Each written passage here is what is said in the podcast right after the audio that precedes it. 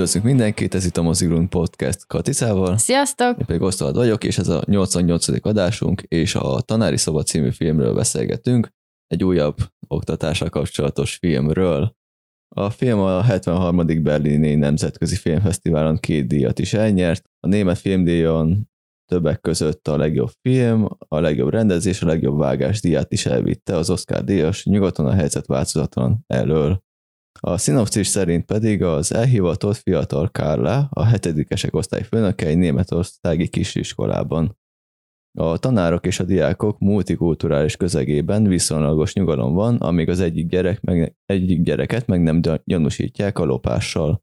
A tanárnő hisz a fiú ártatlanságában és nem ért egyet a kollégái nyomozási módszereivel, ezért a saját kezébe veszi az ügyet. Cselekedete olyan eseménysorozatot indít el, amely az egész iskola életét felbolygatja. Az elveihez hű Kárlá sokkal nagyobb terhet vállal, mint azt előre sejteni. Az egymással szemben álló tanulók, feldühődött szülők és tanárok konfliktusában akár az állását is elveszítheti. Ez a por.hu-nak a leírása.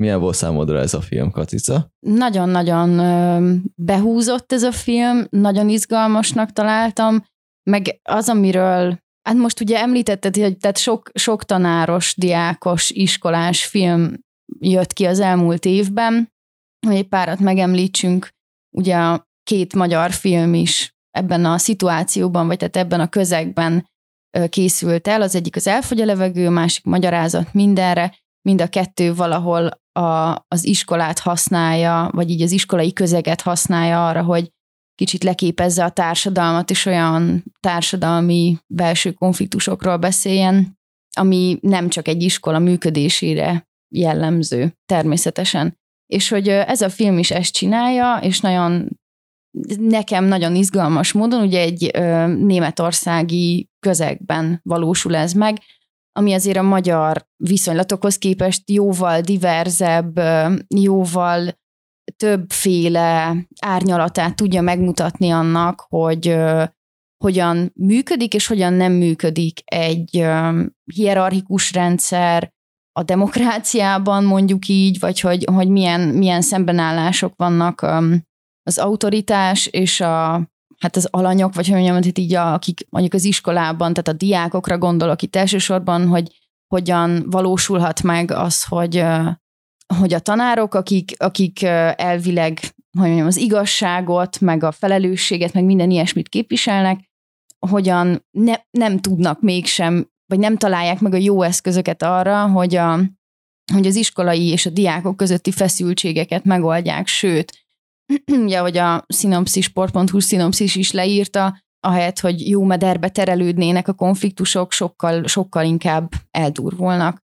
Szóval, hogy nekem nagyon izgalmas tanulmány volt ez a film, amúgy képileg is nagyon tetszett, és hát a főszereplő, a Kárlá Novákot alakító Leoni Benes is ö, szerintem fantasztikusat alakított, úgyhogy összességében nekem egy jó élmény volt a film. Neked?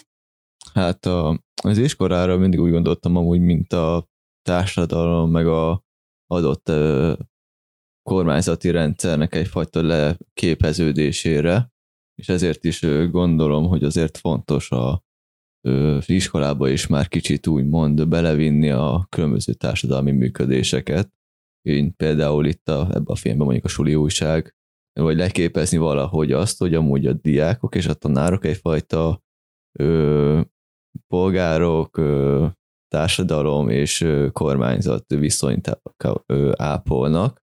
Valamilyen szinten ez aszimmetrikus mindig, de ugyebár még mindig ott tartunk, mi meg amúgy a legtöbb oktatási rendszer, hogy mi aszimmetrikus az oktatási módszer, ellentétben mondjuk a skandináv módszerekkel, de amúgy mindkettő tud sikeres lenni. Ezzel nem azt mondom, hogy a skandináv módszer az feltétlenül jó lenne, mindkettő tud jól működni. Hát illetve most nyilván attól függ, hogy tud-e jól működni egy oktatási rendszer abban a formában, amiben van, azokkal a módszerekkel, azokkal a szabályrendszerekkel és keretekkel, hogy mi a cél. Tehát, és szerintem igen, tehát ilyen módon, hogyha az a cél, hogy minél nagyobb teljesítménye legyen a gyerekeknek, akkor lehet, hogy sokkal inkább ez az aszimmetrikus hierarchiára épülő rendszer az, ami adott esetben, rövid távon akár, vagy ilyen helyzetekben, és ez jellemző azért, tehát a magyar oktatásra is még mindig eléggé. Tehát, hogy ha ez a cél, akkor ez a cél, ha viszont mondjuk az a cél, hogy a gyerekek kreativitását, nem a, nem a lexikális, tehát nem a kreativitását fejleszik, akkor pedig az alternatív alternatív tanítási módszereket alkalmazó iskolák vannak, és ott is ők is igazából arra törekednek, hogy a saját szemléletük alapján megvalósítsák a célt, azaz, hogy a gyerekek szeressenek mondjuk iskolába járni, úgy érezzék, hogy, hogy hasznos és, és egyenrangú, vagy legalábbis partneri viszonyban vannak a tanáraikkal. Azt is figyelembe kell persze venni, hogy az adott tanuló közeg az amúgy milyen tanítási módszert szeretne használni. Ha a gyerek kreatívabb, akkor nem fogja felvenni a merevebb rendszert, és, és nem, is fog benne, nem is fogja benne jól érezni magát. És ebben a filmben amúgy nagyon jól leképeződött, hogy a német oktatási rendszer az egyrészt milyen problémákkal küzd, másrészt, hogy az a, az a tipikus németes merevség az amúgy még mennyire, be, az mennyire megvan, ezt tekinthetjük pozitívumnak vagy negatívumnak is, az attól függ, hogy ki, hogy, kinek ez mennyire tetszik, csak hogy mennyire benne van az iskolai rendszerben is, hogy az a precizitás, ami miatt amúgy szeretik sokan a németeket, meg a német autókat például, hogy milyen problémákkal küzdenek ők, meg milyen pozitívumai is vannak amúgy ennek a nagyon fegyelmezett rendszernek. Itt gondolok például a film elején, mikor a két diák bejön, hogy amúgy nekik hát havi problémájuk van, és akkor ők kérnek és ingyen kapnak valami dolgot, és azt szerintem teljesen pozitív dolog, és ott precízen követni egy rendszert, hogy amúgy ott az működhessen akár. Igen,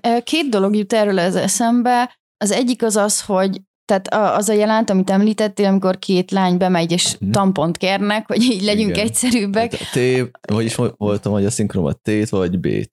Igen. És akkor mondták, hogy T-t. Igen, de hogy, tehát, hogy ott az látszik leginkább, ami szerintem, vagy nekem ez, ez a jelenet, ez például ilyen teljesen más volt, mint amit én tapasztaltam a saját iskolámban, hogy tehát egy olyan bizalmi viszonyt feltételez tanár és diák között, hogy a diákok a problémáikkal nyugodtan fordulhatnak a tanári kar felé, mert megértésre és tártkarokra találnak, amikor, amikor egy ilyen helyzet előáll.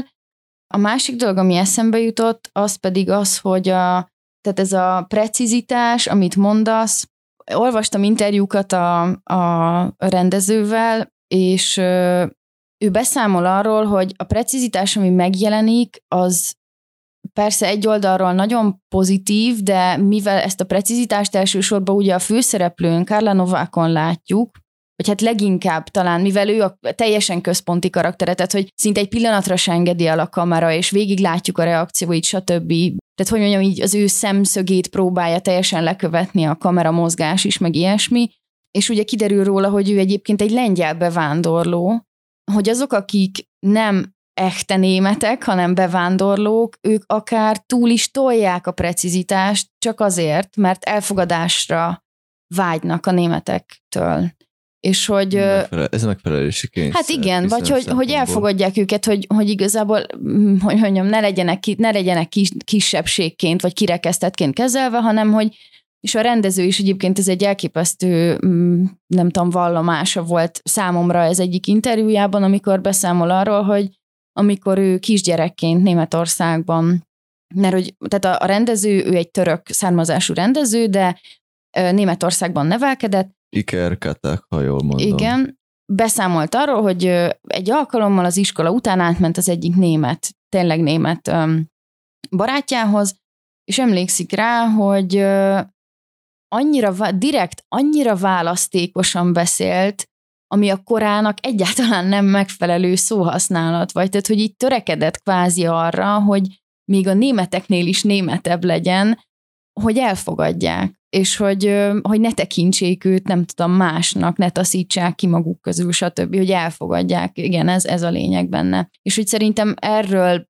is beszél a film. Tehát nem csak arról, hogy a németek mennyire precízek, hanem szerintem kibukkan tulajdonképpen az, ami miatt számomra tényleg a leg, legérdekesebb volt a film, hogy az a diverzitás, ami abból ered ugye, hogy számtalan különböző bevándorló, már nem tudom, másod, harmad generációs, de hát akár külsőleg is láthatóan nem fehér, mondjuk így gyerek van ott, meg a tanárok között is, bár ott talán annyira nem divers a társaság, tehát azt hiszem a lengyel tanárnőn, meg a lengyel jogászon kívül egy színes bőrű tanár volt. Igen, a Libenverde tanár úr. Igen, igen, de hogy a gyerekeknél mindenképpen megvan ez a multikulturális közeg, és hogy ugye a felszínen mindenki nagyon egyenlő, tehát a felszínen mindenkinek ugyanolyan jogai vannak, a felszínen mindenkit ugyanannyira elfogadunk, nincsen kirekesztés, nincs megkülönböztetés,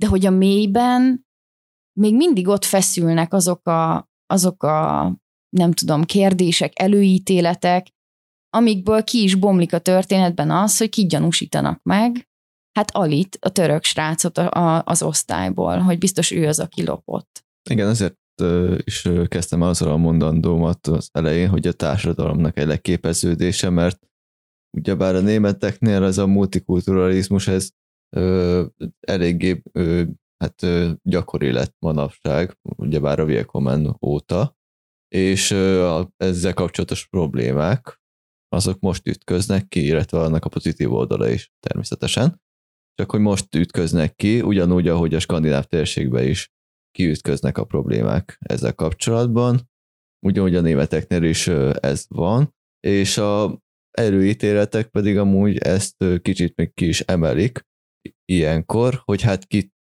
gyanúsítsunk meg először, azt, aki amúgy máshogy néz ki, mint mi. Ez a például a gyerekek esetében meg még hát hatványozottan, hatványozottan igaz. igaz, mert hát ők még ők könnyebb, ők egyszerűbben gondolkoznak, mert hát ők egyrészt következtetnek, másrészt sémába gondolkodnak, mert ők, mint minden ember, először sémába gondolkozik, hogy könnyebben megértse a szituációt, hogy aztán megárnyalja.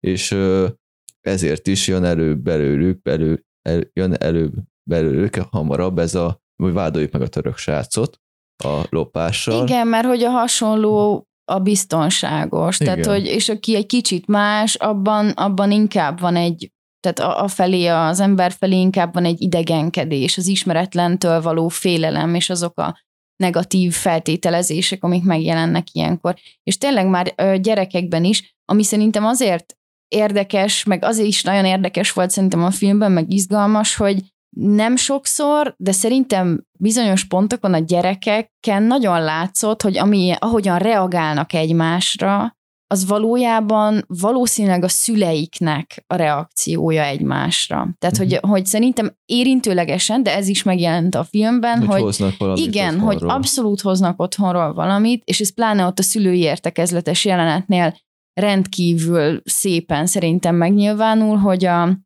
az az apuka, aki elkésik, előtte tudjuk, hogy az ő gyereke az, aki bukásra áll. És bejön az apuka, és egyből egy olyan lekezeléssel nyit a tanárnő felé, hogy hát ezek nem a korosztályuknak megfelelő feladatok matekból, hát én se tudtam megoldani. Uh-huh. És hogy már is megértjük, hogy a kisfiú, aki bukásra áll, ő miért nem, miért nem választja azt, hogy jó, akkor megtanulom, segítséget kérek a tanuláshoz, stb., hanem miért vágja oda a füzetét a földre, hogy jó, akkor, akkor hagy békén tanárnő, mert hogy ő már pedig nem fogja ezt megtanulni. Tehát, hogy, hogy a gyerekek nagyon hordozzák, igen, a hátteret, és, és, és egy csomó bántás valószínűleg ebből nyilvánul meg köztük is, hogy otthon elejtett mondatokból leszűrik igazából a saját szüleik véleményét, és azt viszik tovább, mert ugyanúgy azt ismerik, az van otthon, az a biztonságos, és akkor ez e- ementén konfrontálódnak a társaikkal. De talán ez a kisebb része szerintem ennek a filmnek. Sokkal nagyobb részében szerintem szerintem kimeríthetetlen téma igazából, amikor a gyerekek tudnak egy kicsit zsarnokká válni. Tehát, hogy a felnőttek kerülnek, a felnőtteket gúzsba kötik a gyerekek tulajdonképpen. Az az, hogy a gyerekek zsarnokká válnak, az igazából szerintem ugyanolyan általános és természetes pszichológiai jelenség, megviselkedési módszer, mint ami persze, hogy ez mindenkivel előfordul, mindenkiben benne van, és mindenki gyerekkorában gyakorolja, mert hogy mivel a gyerek, úgy, gyerek még nem tudja annyira álljátan gondolkodni, mert nem tapasztalta annyit, emiatt ott tisztességekbe torkolik, mert hát úgy működünk, hogy legtöbb ember úgy működik, hogy a határokat pozitív meg negatív irányba kitolja, hogy aztán megismerje, hogy úgymond abba a úgymond szobába amúgy hol vannak a falak, és a gyerekek, gyerekek pedig ezt remélhetőleg egy gyerekkorúban megtanulják, hogy amúgy hogy mit jelent a zsarnokság, de úgy tanulják meg, hogy ők is kicsit néha zsarnokká válnak, és például a film az nagyon jól leképezi ezt a, egy ilyen média, kritikus média helyzettel kapcsolatos környezetbe, hogy az iskolaújság interjúztatja meg a tanárnőt, és ott írnak róla egy cikket, és hogy ott előjön, hogy akkor még más a tartalom, és, hát és hogy hoppá, hoppá, véletlenül elfelejtették elküldeni igen. a tanárnőnek, mielőtt nyomtatásba igen, került igen, volna. és ha már azt betiltják, akkor már cenzúra van, és akkor ott már nem szabad a sajtó. Igazából, ha kicseréljük a neveket, valamilyen szinten amúgy felénk, mi is értem ezt, hogy felénk is amúgy lehetne ezt kritikai. Én egy kicsit értem, értem, de igen, de nem én, terelném igen. el amúgy felénk a témát, hogy ott is, hogy a gyerekek úgymond megírják a saját véleményüket, az, és azt mondják, hogy igazság, és ezzel állítják sarokba, egy kicsit zsarnoki módon a tanárnőt. Hát meg manipulatív módon szerintem manipulatív, nagyon, igen. meg tényleg ilyen, hát hogy mondjam, az, az a, a, amikor tehát ott a sajtószobában, uh-huh. talán ez volt a neve, nem mindegy, tehát a szerkesztőségben, igen. igen, oda behívják a tanárnőt. Tényleg elképesztő ereje van annak a jelenetnek pont amiatt, mert, mert annyira, annyira megdöbbentő, hogy, hogy a gyerekek, akiket általában azért leginkább ilyen az ártatlan, az elszenvedő, az áldozat, stb. ebben a szerepben szoktunk látni, hogy itt teljesen felcserélődik, és a sok gyerek, a sok a gyerekek által, vagy hát fiatal tinik által igazából félreértett, félreértett szavakkal, mondatokkal, tehát ez, a, amire gondolt, tehát a cenzúra emlegetése, hmm. akkor a, mi csak az igazságot akarjuk tudni, az igazság hmm. mindent legyőz, szóval, hogy, hogy ezek teljesen torzultan hangzanak az ő szájukból, és úgy, hogy, hogy ez, tehát ugye ez nem a jó célt szolgálja, hanem az ő sajátos céljaikat. Igen, és igazából számomra az volt az ijesztő abban a jelenetben, hogy amúgy a gyerekek mennyire profin és tényleg úgymond zsarnoki módon használják a médiát, mint eszköz már ebbe a korba, és hogyha ők ezen az úton tovább mennek, akkor mi lehet belőlük a jövőben, és ugye, ugyebár lehet akkor szélsőséges kritikus, vagy szélsőséges propagandista belőle, attól függ, melyik oldalra áll. Csak hogy már ilyen korban mennyire tényleg zsarnoki módon ezt, használják ezt az eszközt a, Igen. ezek a gyerekek. Ez volt az jelentnek a félelmetes része. Abszolút. És összességében nekem valahogy kicsit e- erről, tehát a jövő társadalmáról, a most felnövő generációról mutat egy kicsit disztópia megelőző képet igazából, hogy és kifejtem, hogy, hogy miért gondolom ezt, vagy hogy miért éreztem ezt, amikor értelmeztem a filmet, hogy ugye van a tanárok generációja, uh-huh. akik mondjuk az a generáció, akik hát nem kitalálták, de talán így az első olyan generáció, akik már úgy a demokrácia berkei között nőttek fel. Hát a berlini falután. Igen, tehát hogy akik, akik már úgy ezek alapján, az elvek alapján gondolkodnak, így nevelődtek, és öm, akiknek az életében a, a demokrácia az elnyomáshoz képest egy, egy nagyon nagy előrelépés, abból a szempontból, hogy, hogy ez közösségre hív minket. Tehát, hogy a demokráciát arra használni, hogy, hogy szavazzunk, hogy mindenkinek érvényesülhessen a szava, hogy, hogy, hogy minden, tehát hogy senkit ne érjen hátrányos megkülönböztetés, törekedjünk az egységre, törekedjünk a, a, a szabadságra, stb. De hogy mindezt a, a tanárok szintjén azt hiszem, hát kisebb-nagyobb hibákkal, de hogy azért teszik, és azért gyakorolják, elsősorban ugye ez a Kárla, a tanárnő, hogy közösséget építsen. És hogy minden formula, amit használ, hogy hát, hogy ez nagyon kifogásolható ez a, ez a mondat, vagy ez a kontextus, amit mondjuk ott a diák újságban használnak, és az ő szavait, ahogy kiforgatják, hogy de hát ezt nem mondhatjátok, mert ez kifogásolható, hogy hogy ne bántsátok egymást, amikor uh, torna gyakorlatokat uh, csináltat a gyerekekkel, hogy uh, hogy rá, rávezesse őket igazából egy Az- ilyen az testi feladattal. rész. Igen, igen, hogy, hogy csak úgy tudunk együtt lenni ezen a talpalatnyi helyen, ami a közösségünk, vagy a országunk, a, a, a földünk, stb., hogyha megfogjuk egymás kezét, hogyha kapcsolatba lépünk egymással, hogyha, hogyha segítjük egymást, tehát ez, ez a tanárnőnek, hát elsősorban ugye a Kárla által képviselt fiatal, kicsit ilyen idealista, kicsit naív, de nagyon lelkes, és nagyon, nagyon tudatos, és valahol tényleg ilyen,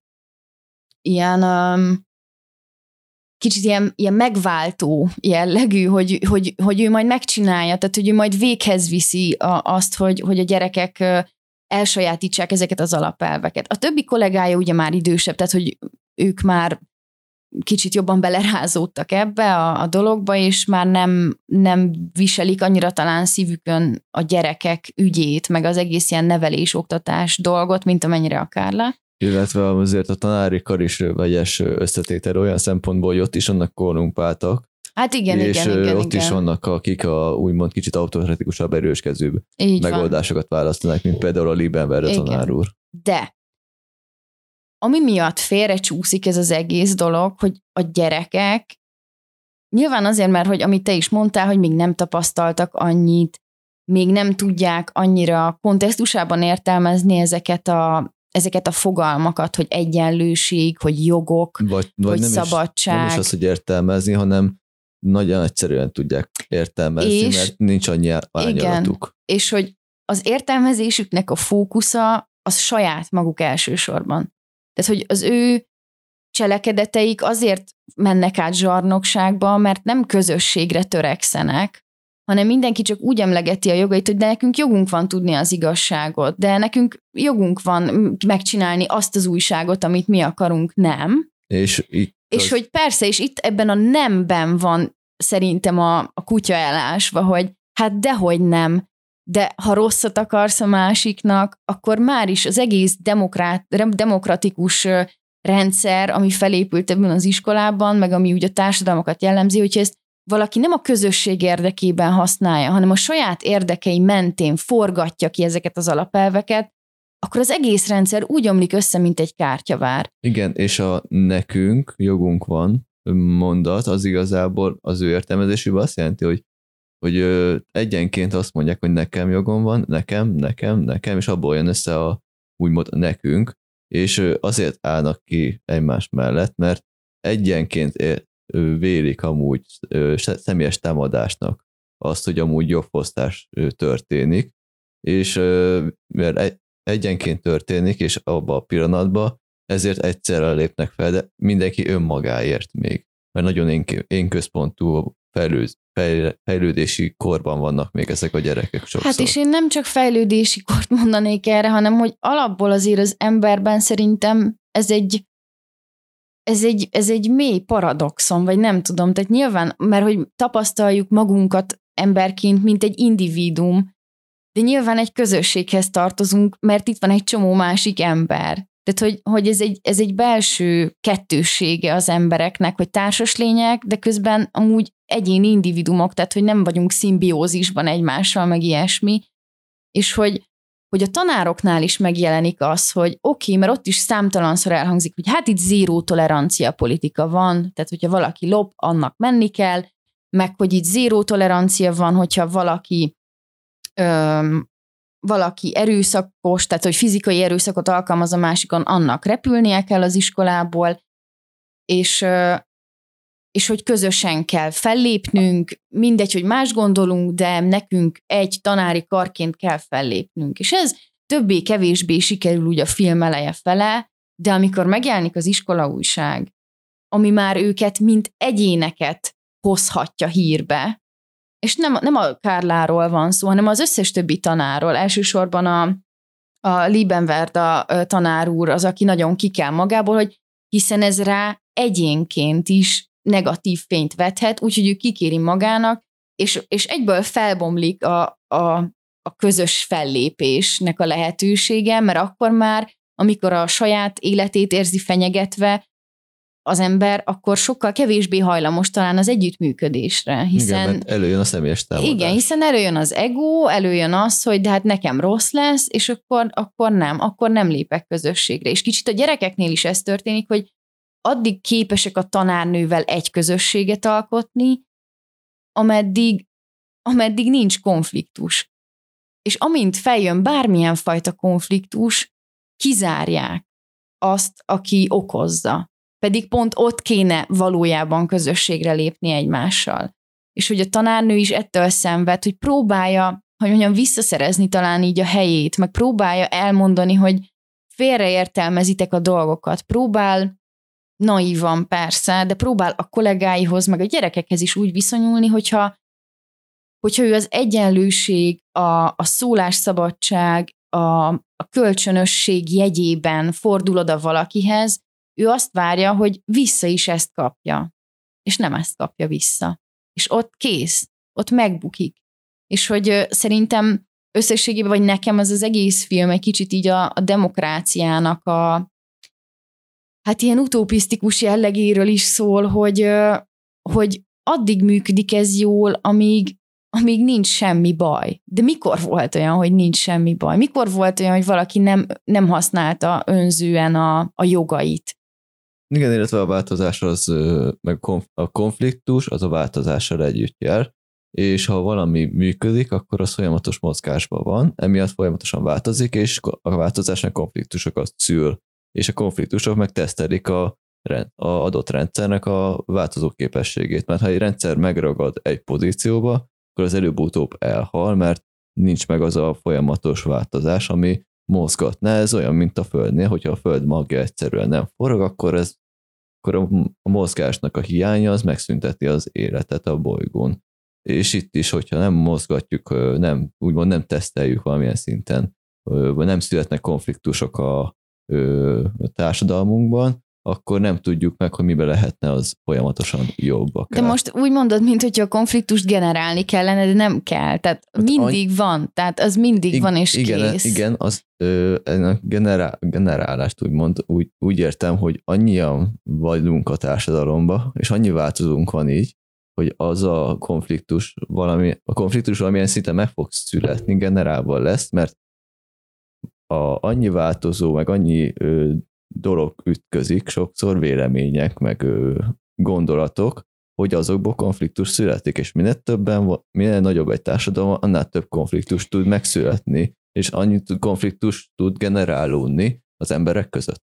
De én azt például egyáltalán nem tartom egy, egy ilyen fatális konfliktusnak, hogyha vélemények ütköznek az még mindig belefér kvázi ebbe a képbe, amit felfest nekünk itt a, a film is, hogy hogy működik az iskola, valaki nem ért valamit, elmondja a véleményét, a másik is elmondja a véleményét, és a harmadik is elmondja a véleményét, és akkor szavazzunk. Szerintem Tehát ez, de várjál, de hogy ez mind, ez mind addig működik csak, amíg az érzelmekben nem jönnek, mert azok már, ott már az ember nem, nem arra gondol csak, hogy ó, igen, az ő véleménye egy kicsit más, mint az enyém, hanem arra gondol, hogy azt a mindenit, ez a másik mekkora egy sutyó, hogy így gondolkodik, hát ezzel most engem biztos ki akar rekeszteni. Tehát amint belépnek az érzelmek, amint belépnek a, a, a előítéletek, stb., akkor, akkor a, a józan logika, amin alapul az összes ilyen kb. vita, ami tényleg vita és nem veszekedés, azok háttérbe szorulnak mert a, valódi kommunikáció, az háttérbe szorul, és megszűnik tulajdonképpen, mert már sértettségből, már támadásból kommunikálnak az emberek. Igen, de egyrészt a, amikor előjönnek az érzelmek, ott már, az már úgymond valami szinten a vitában a zsarnokságnak szerintem egy kapuja, mert az már egy érvelési hiba, az ember kimerül az érvekből, és az embernek a szemét támadja, hogy azzal már, hogyha az ember szemét támadod, akkor egy kicsit már zsarnokja lépsz el, mert az embernek a létezésével kapcsolatban támad, embert a létezésével kapcsolatban támadod meg, és nem tudsz már objektíven tekinteni arra a témára, amivel kapcsolatban nézett különbséged van a Hát vagy egyre nehezebb lesz, igen, egyre nehezebb igen. lesz objektíven hozzáállni ahhoz a konfliktushoz, és hogy ebben a filmben azt hiszem, ez azért még inkább el van tolva a falig, mert a konfliktus a végére a Kárlá és az Oscar egy kisfiú között feszül a konfliktus. És annyira sok szinten feloldhatatlan már abban a helyzetben ez a konfliktus, hogy, hogy tényleg, tehát megrázó szerintem a filmnek a, a, a vége, vagy nekem legalábbis az volt, mert bár sokan kritizálják egyébként pont a végét, hogy ez ilyen megúszós lett, stb. Én nem gondolom, hogy megúszós lett, Én és a, igen. a végén az a székkiviteles, az nekem kicsit művi volt, és például a ö, a 3000 számozott darab jutott eszembe, hogy ott volt ilyen nagyon ilyen ö, póz-szerű amúgy ez, hogy most ö, így csapatba viszik a széken az embert. Nekem kicsit az azért művi volt ilyen szempontból, de értem attól függetlenül amúgy az üzenetét. Hát én is azt hiszem is, hogy az azt megelőző képsorokban Az viszont erős volt. a tiszta vizet a pohárba, és az, hogy, hogy nem, nem kellenek a megoldásaid. Ez emiatt válhat ez a film szerintem egy olyan alkotássá, ami nem akar nem akar értékítéletet vonni, vagy tehát nem akarja elmondani, hogy kinek van igaza ebben a filmben. Tehát, hogy, hogy ugye beszéltünk arról itt most a podcast során, hogy meg a, a tartalmazza a szinopszis is ezt, hogy hogy lopásokról van szó, de ez nem egy nyomozós film, tehát nem, a, nem az derül ki a végére, vagy nem ez válik a legfontosabbá, hogy ki lopott, hogy ki a tettes, tehát hogy nem egy tettes kereső filmről van itt szó, hanem sokkal inkább a, a különböző igazságérzeteknek a, az ütközéséről, és arról, ahogyan, ahogyan a jó szándék és a rossz szándék, vagy több jó szándék, vagy több rossz szándék egymásnak feszül, és, és, és tulajdonképpen egyszerűen nem, nem jutnak közel. Tehát ne, nem, nem tudnak, nem, nem, nem alakul ki a diskurzus. Igazságérzetek és valóságkonstrukciók ütközése. Van egy érdekes, tehát hogy hajnalig olvastam cikkeket, és még reggel is erre próbáltam rákeresni, de hogy ugye nagyon sok név, az beszélő név ebben a filmben, tehát végül is a Novák, tehát külön rákérdeznek a, a Kárlának is a nevére, hogy Novák, tehát akkor maga lengyel, ugye? Mm. Ali, ő rajta is, nem tudom, hát halljuk, hogy biztos, hogy nem német, Igen. stb. stb. És hogy a, a titkárnő, aki lop, ő Kun. És hogy igazából Kunasszony. nekem a kérdésem az az, hogy vajon ez nem egy beszélő név szintén. És hogy a másik dolog, ezt is egyetlen egy, egyetlen egy sajtóorgánumnál találtam meg, aki külön kiemeli, hogy ami alapján elkezdődik a gyanú, a feltételezés, az egy sárga csillag. Egy sárga tengeri csillag a blúzán, Uh-huh. és ö, még egy dolog, amit ide tennék, vannak különböző népszokások, amikor trónuson viszik ki az embereket, vagy Mhm. trónuson hordozzák körbe, ez ugye az ilyen királyok, uralkodók, Uh-huh. és zsidó esküvőnél is Uh-huh. ez egy hagyomány a lakodalomban, hogy, hogy a, a mennyasszonyt meg a vőlegényt Mhm. a széken viszik ki. És a, a legutolsó dolog pedig, hogy a végén az utolsó nagy monumentális zene, ezekhez a záró képsorokhoz, ez egy, az egy Mendelssohn Szent Ivánéi álomnyitány, és a Mendelssohnról lehet tudni, hogy ő egyébként egy zsidó származású zeneszerző, akik ö, Németországba telepettek le, és direkt felvettek még egy vezetéknevet, hogy nehogy ö, kiderüljön róluk a származásuk. Igazából nem tudom, én erről nem olvastam semmilyen más platformon, de ki tudja, lehet, hogy lehet, hogy a, a rasszizmusnak, vagy a megkülönböztetésnek még egy rétege van ebben a filmben. Én ebben most nem vagyok biztos, de hogy vannak ezek a dolgok. A, a Kuhn az, az lehet egy németesített Cohen vezetéknév, szóval ki tudja, lehet tényleg én látok bele túl sokat ebbe az egészbe, de, de az is lehet, hogy, hogy akár erről a német társadalomban még mélyebben elhallgatott hát és feldolgozatlan trauma is megjelenik ezen a szinten a Hmm. filmben. Vagyis van benne egy félig rejtett szimbolika rendszer akár? Erre gondolsz? Hát sőt, nem. Szerintem ez annyira rejtett, hogy én nem vagyok biztos benne, hogy ez egy jó értelmezés, és nem vagyok biztos benne, hogy ezek szándékos dolgok, de valamiért, hogy mondjam, bármilyen blues lehetett volna rajta. Miért pont, miért pont egy ilyen blues volt rajta?